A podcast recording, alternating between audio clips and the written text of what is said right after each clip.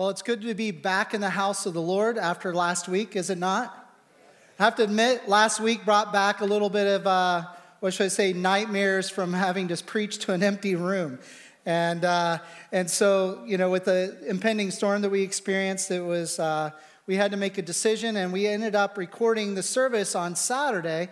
And a lot of people are thinking that we brought the whole worship team and so on here on Sunday morning while the rest of you stayed home. And that was not the case. We actually did it the day before. So I learned something in this. When we were, during the four months of not meeting together as a church during COVID, uh, you know, there was a reason why we just brought the worship team here on site and, and myself. Uh, but in those circumstances, when it's because of a storm, I, in hindsight, realized we could have invited you. Um, and you could have been here while we were recording it for the Sunday morning. And so, going forward, if we end up doing a recording of the service on a Saturday prior to a storm on Sunday, you'll be invited. Is that good? Yeah. All right. So, it's, it's just, uh, it was just something that occurred to me. It's like, we can do that. And uh, it'll be short notice, uh, but we would invite you to come. And so uh, I look forward to hopefully never having to do that. But if we do, we'll do it on a Saturday, which, you know, again, not a bad thing because in Scripture, Saturday was the day of Sabbath. So uh, we'll just do it on the Sabbath day. Well, at this time, I'm going to ask you to turn your Bibles to Ephesians chapter 4 as we continue in our series uh, out of the book of Ephesians.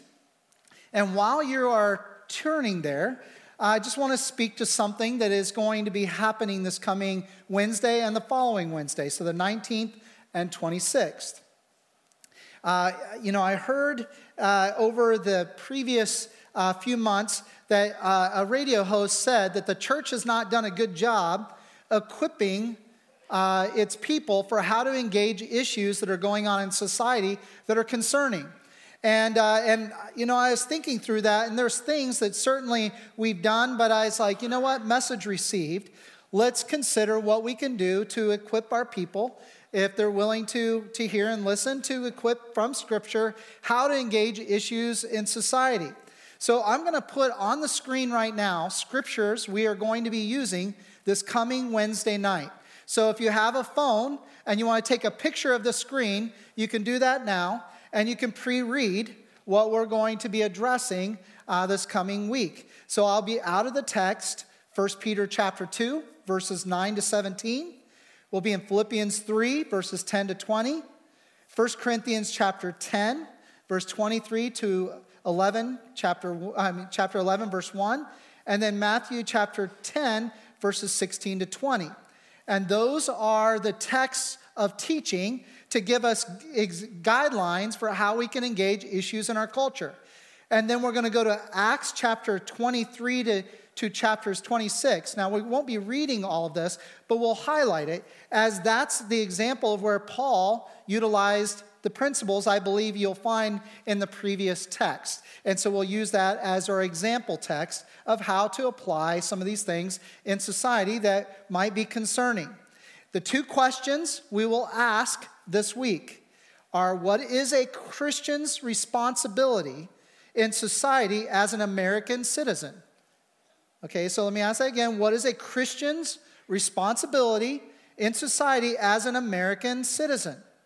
So we are Christian and we have a citizenship in heaven, but there is a responsibility perhaps that we can say that as Americans we get. There is a uniqueness to America that we don't see in Scripture. And, and you know, there were not democracies in the time that Scripture was written. So we're in a unique time where the government's of the people and for the people.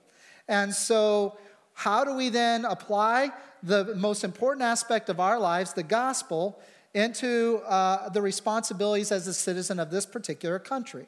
The second question would be how do I engage issues in my community that are not aligned with my Christian beliefs, yet affect me and my family. So, how do I engage these issues? When there are things that do trouble me based on my understanding from what Scripture teaches that inform my Christian beliefs and will affect certainly me and my family. So, those are the two questions, and then I've given you the text. And so then we will go into these things on Wednesday night Uh, and then the following week, we'll get into more of the issues and regarding some of the racial tensions that we're all experiencing to some degree. And, uh, and so, what does the Bible have to say about these things? And how do we lean in and let the gospel be the reconciling message that we see in the book of Ephesians? And so, uh, we'll be looking at that in the following week. And I'll give you some more texts and some more, a couple of questions and pre- preceding that to again prepare your heart. So, this is an open invitation to you, to anybody you might want to invite. And, uh, and we're going to have an opportunity where we unpack those scriptures. There will be reflection on those scriptures. Then we'll allow Q&A. And, uh, and there will be several of us here up on stage with our Bibles in hand to respond and go to the scriptures to figure out some things from the text itself. And so part of the, the incentive in this is to learn under the authority of Scripture how to have civil discourse over issues that trouble our hearts.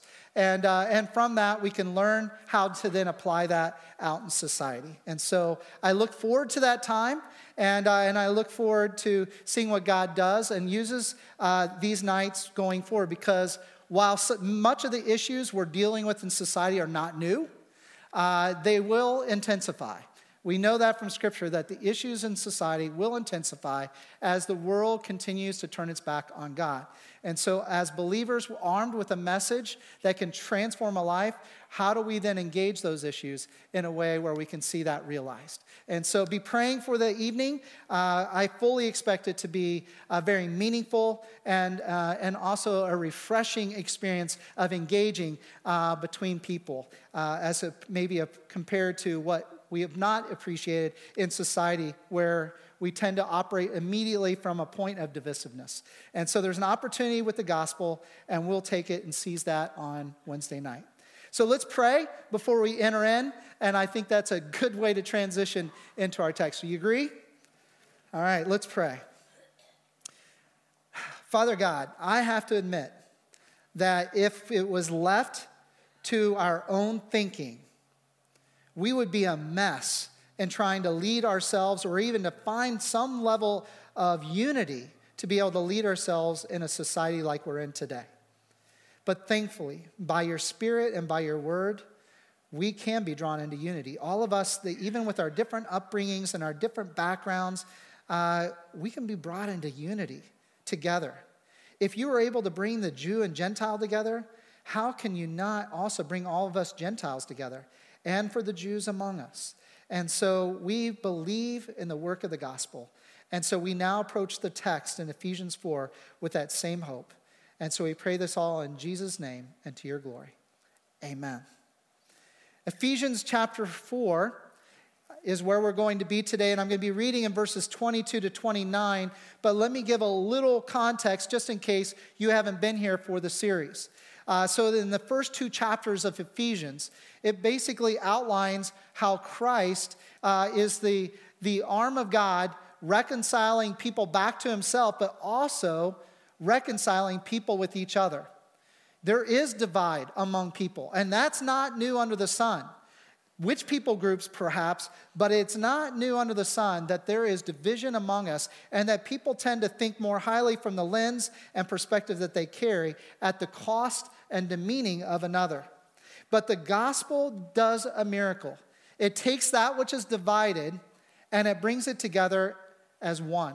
And we become one church, one family, under one Lord and yes, with one mission. And that is the, the spirit of this epistle. And we've chosen to teach this epistle during this time at a time when the church has been separated during uh, the pandemic where much many people are home and some of them are even home right now because of the, the spike in, in infections but it, it's a very difficult season to be in unity and to be together and so with Ephesians being that which teaches us that we literally are reconciled together in Christ, and then once reconciled, we are meant to then bless and build each other up in the likeness of what Christ does on our behalf. And so in the beginning of chapter 4, it takes goes from the theology side and the, and the Christology side into the application portion where it says in light of the fact that Christ is the reconciler Christ is the one who provides atonement. Then he creates this new people. And then with that, according to chapter 4, verse 1, then we are then to live a life worthy of that calling. And so we're about we're looking at then how we live out that life that is found in Christ.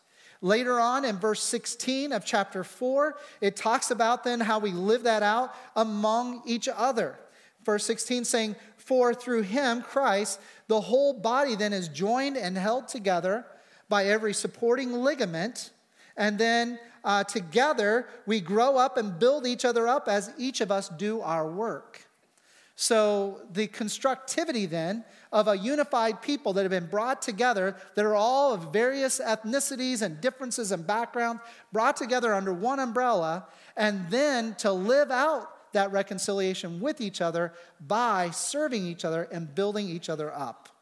And so that continues forward into the text today that this church is meant to build each other up. It's so yes, last week we talked about we're to get rid of our old self and take on the new, but that's not for the case of being just about you. You're not the end game. The end game is a bride being brought up in the likeness of Christ and giving glory to God together. That is the end game. And so, as we look at this text, as it's talking about the transformative work of Christ, then that transformative work that's done in you is to a greater end. So, let's look at verse 22 and continue into verse 29. It says, You were taught with regard to your former way of life to put off your old self which is being corrupted by deceitful desires.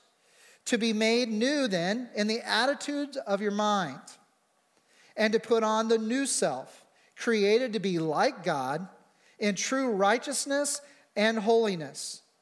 Therefore, each of you must put off falsehood and speak truthfully to your neighbor, for we are all members of one body.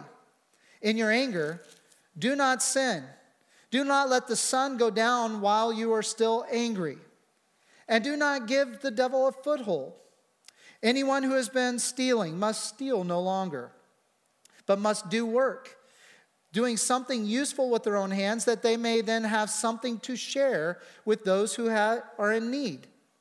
Do not let any unwholesome talk come out of your mouths, but only what is helpful for building others up according to their needs that it may benefit those who listen.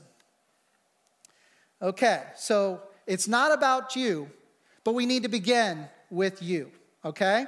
So Christ is doing a reconciling work between all of us, and then he is doing a transformative work in each of us so that that, that combination of us together can then have its fullest impact. But he's going to address some things today that in the text that is going to get on a step on each of our toes. So it's addressing words that we speak, it's addressing anger that might come from within, it is addressing idleness or that is taking from one another versus giving to one another. And then, yes, what we say has great power in whether it builds or it destroys. If by the end of this message I fail to teach the scripture well enough that you feel your toes are not stepped on, I definitely am not doing my job. This text will hit on all of our toes, will step on all of our toes because it is dealing with that which is most easily a fault in all of us our mouths.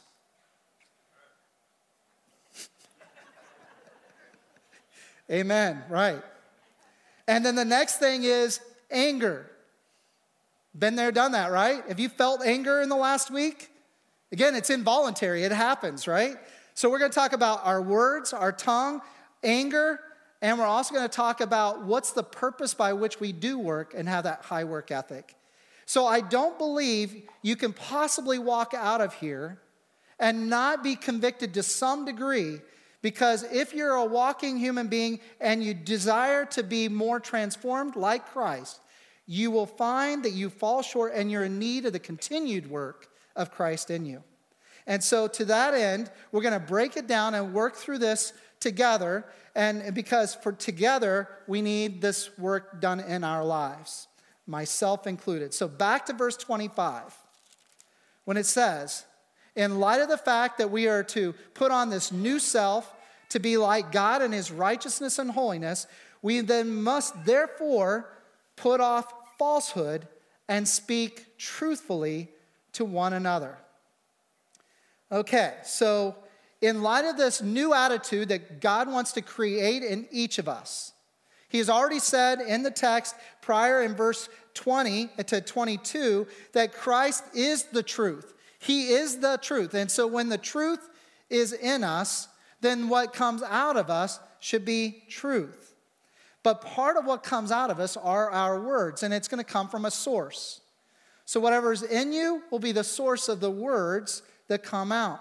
And so in this text, it says that, that we, therefore, in light of the fact that we got a new attitude, a new self uh, that God is doing and transforming in us, we should then get rid of all falsehood and speak only that which is truth to each other. So, the first point that, that you, if you're taking notes, would be this that truth, wisely spoken, will lead to thriving relationships. Truth, wisely spoken, will lead to thriving relationships. Now, I need to qualify these words a little bit as to why I list it like that. So, truth wisely spoken leads to thriving relationships. So, in light of this, it says we're not to speak any falsehood. So, we are to speak nothing that would cause somebody to believe something in error. So, our words should never be misleading. They should not be incomplete in order to create a different a narrative. They should not be intentional at causing somebody to think truth is this when in reality it's this. Nothing like that, or even a blatant lie, should ever come from our mouths in regards to each other. That is not how Christ operates. Yet it's very common for believers to not always shoot straight with one another and or maybe to cause people to think something is true when in reality that's only partly true. And, and that is not the highest standard we're called to. Uh, instead we're called to absolute truth. Now i say in this that yes because jesus is truth the people that are speaking truth are, are then able to then help each other directly, but this must be wisely done. You see, when we speak truth to one another, because this is in the context, words spoken to each other are in the context that we are called, as the body of Christ, to build each other up. So, in that, we must make sure that when we speak truth to one another and we're spotlighting things in each other's lives, that we're doing so in a constructive manner. So, therefore, we must always test our thoughts before we speak them. There needs to be an application of seeking the Holy Spirit before we speak them into somebody else's life. Because truth spoken in the wrong manner can be destructive. So let me just give an example. It's, there has never been a more awkward time in a marriage than when in the morning, when the wife might ask the husband, How does my hair look today? Now, a husband may have the opportunity to say very quickly, It looks beautiful, love. It looks great. Your hair looks wonderful, my dear, or as I say, babe. But what if you're looking at her hair and it's like it's not her best day? There's the problem, right? So what do you say? Eh, it's okay, it'll do. It's not going to be satisfying. But if you pause and then you give some kind of glowing response, they know you're lying. So you're caught. Do I speak full truth? Do I speak part truth? How do I handle it? You know, some, it says in Proverbs that even a fool is thought wise when he remains silent. The problem is, is that your silence speaks a lot in the moment. So you feel caught in these moments. And so there is an aspect, and that's just kind of a light moment and that we all have. You know, when you compliment somebody's hair, your hair looks really good today. They're like, well, it looked bad yesterday. You know, we, we get those dynamics. But here's the point truth can be spoken in completeness and full and be destructive and not constructive. If you do it with the poor motive, if you do it in a wrong spirit, if you do it in timing that serves your own needs and not the other, then your words of truth will not build the other person up you're speaking into. Been there and lived that? Understand what I mean when, I, when you, you talk about it's like, yeah, that's the truth, but man, you said it in a manner that cuts. Or you said it in a manner where you're speaking as one that's over me, not as one that's speaking brother to brother or sister to sister. Or the timing seems to reek of just, well, that was good for you to say in this moment, but really doesn't help me at all for that to come now. Now, it's also true that words wisely spoken, truth wisely spoken, done with the right motive, done with the right spirit, done with the proper timing, can still get a response that's not pleasant. Been there and experienced that? When you try to speak into somebody else's life and you do it in all the right ways, you even pray up, you might have even fasted before talking to this person. And as gently as possible, you share, only to have the response be filled with anger or complete rejection. It's for that reason, because people do respond poorly, even when truth is spoken wisely. And when they respond poorly, it causes us to be gun shy and doing that again. And so many of us have had bad experiences of where we've done it well, only to have it put back in our face and it not be received well. But it's also true. You've seen, you might be gun shy because it's been done so poorly to you. And you've never had good examples on how to speak truth into somebody else's life in a way that is constructive and beneficial. So it is true that our words, while spoken in truth, is something that can be constructive. It can also be destructive. So, therefore, wisely spoken is the best path to go, and letting the Holy Spirit guide you of when, how, and what spirit and timing by which you speak into somebody else's life. But I do not find it to be a mistake that right after this, he speaks about anger. Because think about it the person who does not respond well to the truth being spoken into them, that maybe was done in all the right manner, but if they reject it, what's usually the involuntary response you get? Anger. Or then what happens if somebody responds to you when you did it gently and by the spirit that, that's appropriate? Then when somebody responds in anger towards you because you did it, what's the likely response back to them? anger. So, anger is, a, is often the first response to somebody's words when speaking the truth into somebody else. And so, therefore, I can say with pretty strong confidence words are a leading cause of anger. Anybody want to disagree with that? That words are often a leading cause of what happens that leads to anger. Now, anger, again, is an involuntary emotion that just comes. So somebody does something you don't like or a behavior, anger is the first response. It, it's involuntary. Doesn't mean that it's sin yet, but it does come and it comes involuntarily and quickly. But we have to be aware that when anger enters in, and it's usually by words, anger continues forward by words. So James chapter 3 gives us a lot of caution about what we speak as it compares in verse 5 of James 3 that says, Our tongue is like that spark, that literally is a single little tiny spark that can end up consuming an entire forest.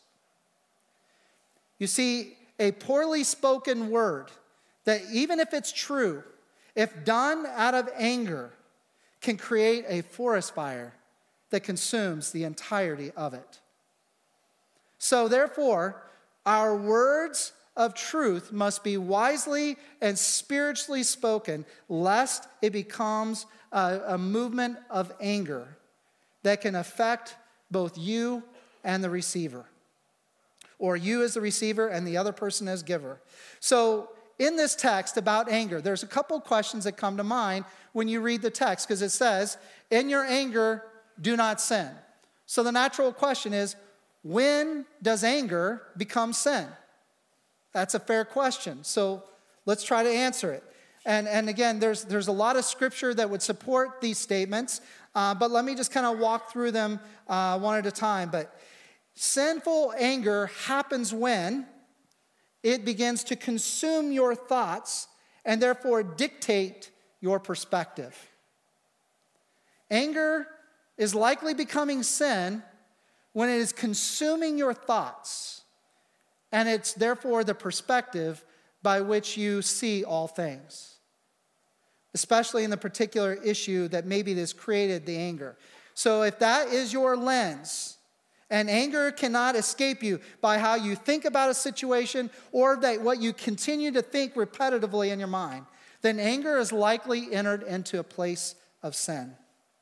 We have been told that, that whatever is part of your mind that consumes your thoughts that's not of God is of that of sin. So I believe that's where you can see that sinful anger can begin to happen. Also, additionally, if anger is what's making the decision for the desired outcome of a situation, then likely anger is becoming sinful. Let me say that again. Sinful anger is likely happening when it's through by anger you desire a particular outcome. For example, you're angry at someone and you know you feel like they've wronged you. And then you're in your anger, what do you wish for? their failure, for their destruction, for their belittling, for their demeaning. And that's where you can begin to say, if that's what I begin, if, if I have anger towards someone and I find that my thoughts are about their demise, then likely anger has entered into sin. How about anger becomes sinful when your words are spoken to wound them versus build them up. That's an easier one to test when, you know, it's like you can look back and say, yeah, when I spoke to that person in anger, it was definitely to wound, it wasn't to build. That likely means it was sin. Or if it's in the retaliation mode, you made me bleed, so now I make you bleed. Again, likely that anger has become sin in you. Now, why is this important to say after talking about speak truthfully to one another? Let no falsehood be spoken between each other. It's because I believe that we don't often like the truth spoken to us, especially if it's corrective about our nature. And so we bristle at that, and it's easy for that involuntary anger to show up. And then if we begin to hold on to that anger, it can become a destructive cancer to your character. Which is why it says the next statement that I want to ask a question about. It says, okay, in your anger, do not sin, and do not let the sun go down on your anger. So, what does that mean? Well, I believe some people see it as well, that is when you feel anger and it's nighttime and perhaps you're in bed and your anger is with your spouse and you think, well, I'm not to let this go down uh, with the sun, so I'm going to wake up my spouse and tell them I'm angry at them. Your laughter tells me by experience you know that does not work very well, right? It, I'm noticing my brother back there is responding a lot to this message about words. Love you, John. So I look at this and say, you know, it's not wise to wake somebody up. So perhaps it's even a friend. You're, you're dealing with anger. The sun is going down. You can't sleep because of your anger. And you think, well, I can't sleep. And the scripture says, don't let the sun go down on my anger. So I need to contact my friend or, or my spouse, wake them up, so that I can relieve myself of my anger and sleep. But what have we done? We paid it forward. We now can sleep, but can the other person? You see, in this text, I don't believe we're being coached in the moment. Don't let the sun go down on your anger as a license to not wisely and carefully deal with the anger directly with an individual. I believe it's speaking to you and how you're dealing with the anger in your heart. Perhaps there's an opportunity you can talk to somebody before the sun goes down. But I believe when you look at the text, the concern is that you're going to let the anger be continued in your soul by ignoring it. Just acting, well, it's there, I'm going to set it aside for another day. So you sweep it under the carpet, as they say. And then another offense happens, and another point of anger gets swept under the carpet. Meanwhile, the anger is growing. And it's becoming a cancer between you and that other individual. And you become a ticking time bomb of anger. It's not good for your soul. But the other possibility that could be going on is not just ignoring it. Maybe you feel justified in it. And you begin to nurture your anger. You know, I kind of liken it to a, a, movie series that I enjoyed a few years ago, uh, Lord of the Rings. And you remember how Gollum was always calling, My precious. That's creepy, I know. But here's the point the ring was powerful, and he began to be addicted to it, to where, above all things, he nurtured it to the place where it owned his heart. Anger has the same appeal if we feel justified in our anger, we hold it, we caress it, we embrace it, we feel justified in it, so it grows deeply within us. And I believe God sees both ignoring it or nurturing it as dangerous. Why? Because look at what verse 20, 28 says. It says that, uh, or I'm sorry, verse 27 says, and do not give the devil a foothold. So do not let the sun go down while you are still angry, because it will give the devil a foothold. Which basically is saying this if you nurture your anger and you hold on to it to justify yourself, then ultimately, or if you're ignoring it, ultimately you're giving a platform, a space for the devil to begin his work of transformation in you. You see, there's two spiritual beings that's desiring to transform you. There's Jesus Christ, of whom we are bought by an incredible sacrifice to make us new in Him so that we can have freedom and liberation and reconciled to God Himself. And then there's Satan, who desires for you to experience the same damnation that he has already been assigned to. And he is filled with fury and anger, and he's the great accuser. So if you choose to keep a platform of anger that you nurture and you justify it, and as well you might ignore it, but it's growing in you like a cancer, you have given a place for Satan to plant his flag and begin to transform your character to his likeness. Eh, I don't know about you, that makes me shudder. It means that, yes, anger comes involuntary, involuntarily, and so we've got we, we acknowledge it. Sometimes it's justified, sometimes it's not, but we should never hold on to it because it's not from the root of anger that we should ever act or behave or let become the foundation of our spirit. I believe we're given much alarm to that. And then in verse 28, again, this is about relationships, so our words they can of truth can help somebody grow and be built up, but anger can come about if we don't do it right, or if somebody's not humble enough to receive, anger can come into play and divide relationships. But it's also true that if we take from one another, where it says in verse 28, anyone who has been stealing must steal no longer, but must work and do something useful with their hands that they may have something to share with those in need. Now, I would say, you, you might say, you know, that's not a common problem in Lancaster County. We have a pull yourself up by your own bootstraps mentality here in Lancaster County. We have a great work ethic here. And so when somebody does not have a good work ethic and they tend to just take from other people, we're like, son, you need to figure it out and begin to work. And that is a positive in our culture. But that's not the aim of this text. What's the aim?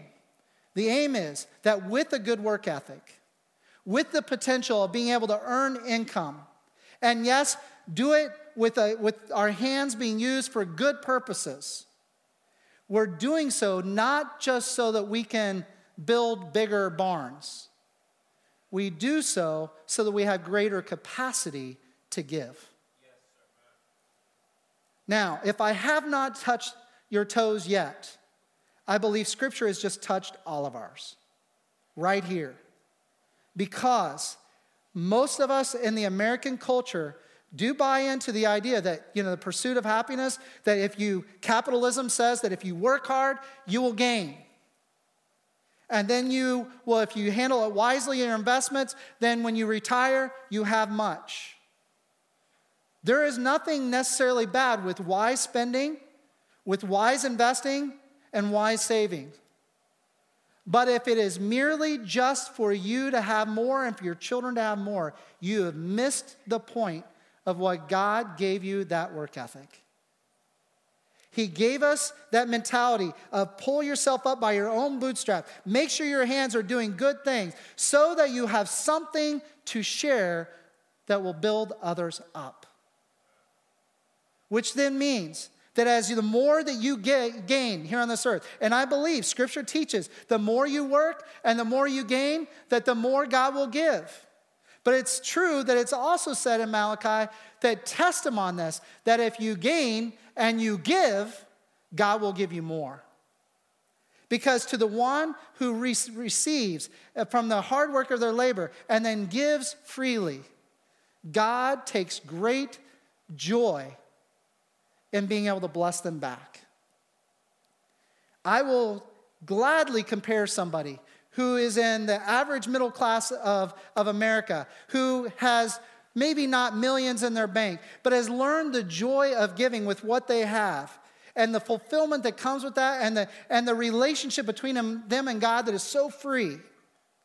I will take that life over somebody who's gained much, but continues to build their kingdom bigger and bigger. And they're giving to others, okay, but it's minimal. I think they miss out on the heart. That this text is saying that from ch- verse 1 of chapter 4 all the way to the end, that literally God is reconciling a people to himself so that they can live out Christ to the benefit of each other. And so, as we are a collective group of many differences, but we literally are different so that we can serve each other so that nobody's weak. And then when we have the opportunity to speak into each other's lives, we do so wisely and by the Spirit of God so that each other is built up. And that if anger comes, that we don't nurture it, that we don't ignore it, we, we, we, deal with it so that our hearts are not given over to the Satan himself. And that we then do our work so that, again, not so that we can only benefit, but that the entire church benefits.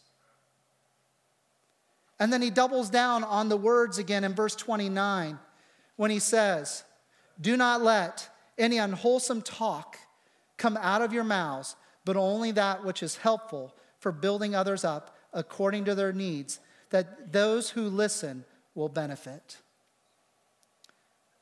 So ultimately, we're to guard the gate of this mouth.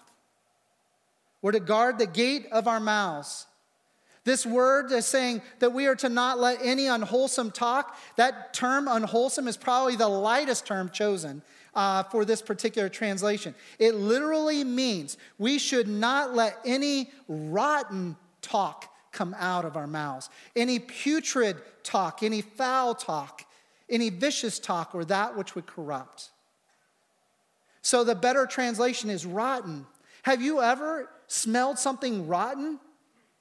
I went away on vacation two years ago, and our freezer stopped working during our vacation. We had an entire quarter of beef that had just been put in that freezer. When we drove into the vehicle, we didn't even open our windows, and we could smell the rotten meat. That's the word that's used here. And what does he say? He says, Do not let any word come out of your mouth. No word whatsoever that is rotten or can corrupt the soul of another person. But we are to only, as it says in the text, we are to only speak words that build each of us up. That is the calling of the church. We're to set aside our anger, make sure we don't sin in it. We are to make sure that when we, as we attain, that we give. But that the most powerful thing we can do for one another is to speak truth into one another in a way that builds them up, doesn't tear them down. And so we must do as Jesus said. We need to make sure before we talk to each other that we look at the plank in our eye before we help the speck in another's eye. Let's go before the Lord and petition now over our souls. So, Jesus, I am, I am fully under conviction that my words can either destroy or it can give life. I'm fully aware that as I work hard, it can be to my own end and my own end alone, or for the greater opportunity to give. In the end of the day, Lord, we're in need of your transformative work. But you also call us to be a part of the transformative work in each other's lives. So help us to extend grace to one another as we speak into each other's lives. To your glory, I pray. In Jesus' name, amen. Would you stand, please?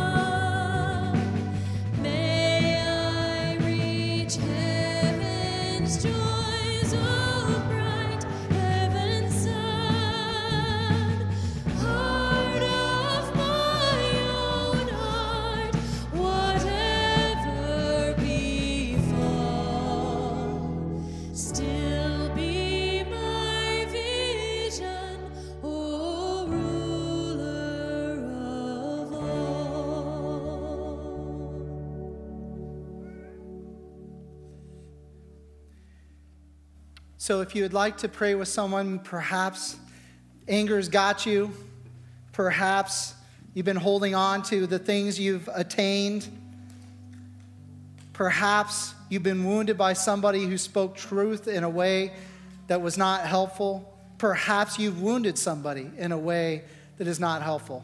If you'd just like to pray with someone, we've got people that will be in the encounter room to my left that would be glad to talk with you concerning those things. And, uh, you know, it's not good to continue to let some of those wounds continue forward without giving them over to God. And like we've said in this text uh, today, that there's an opportunity for unity. And I want to give this final word from out of what Jesus says in his prayer the night that he was betrayed by somebody very close to him.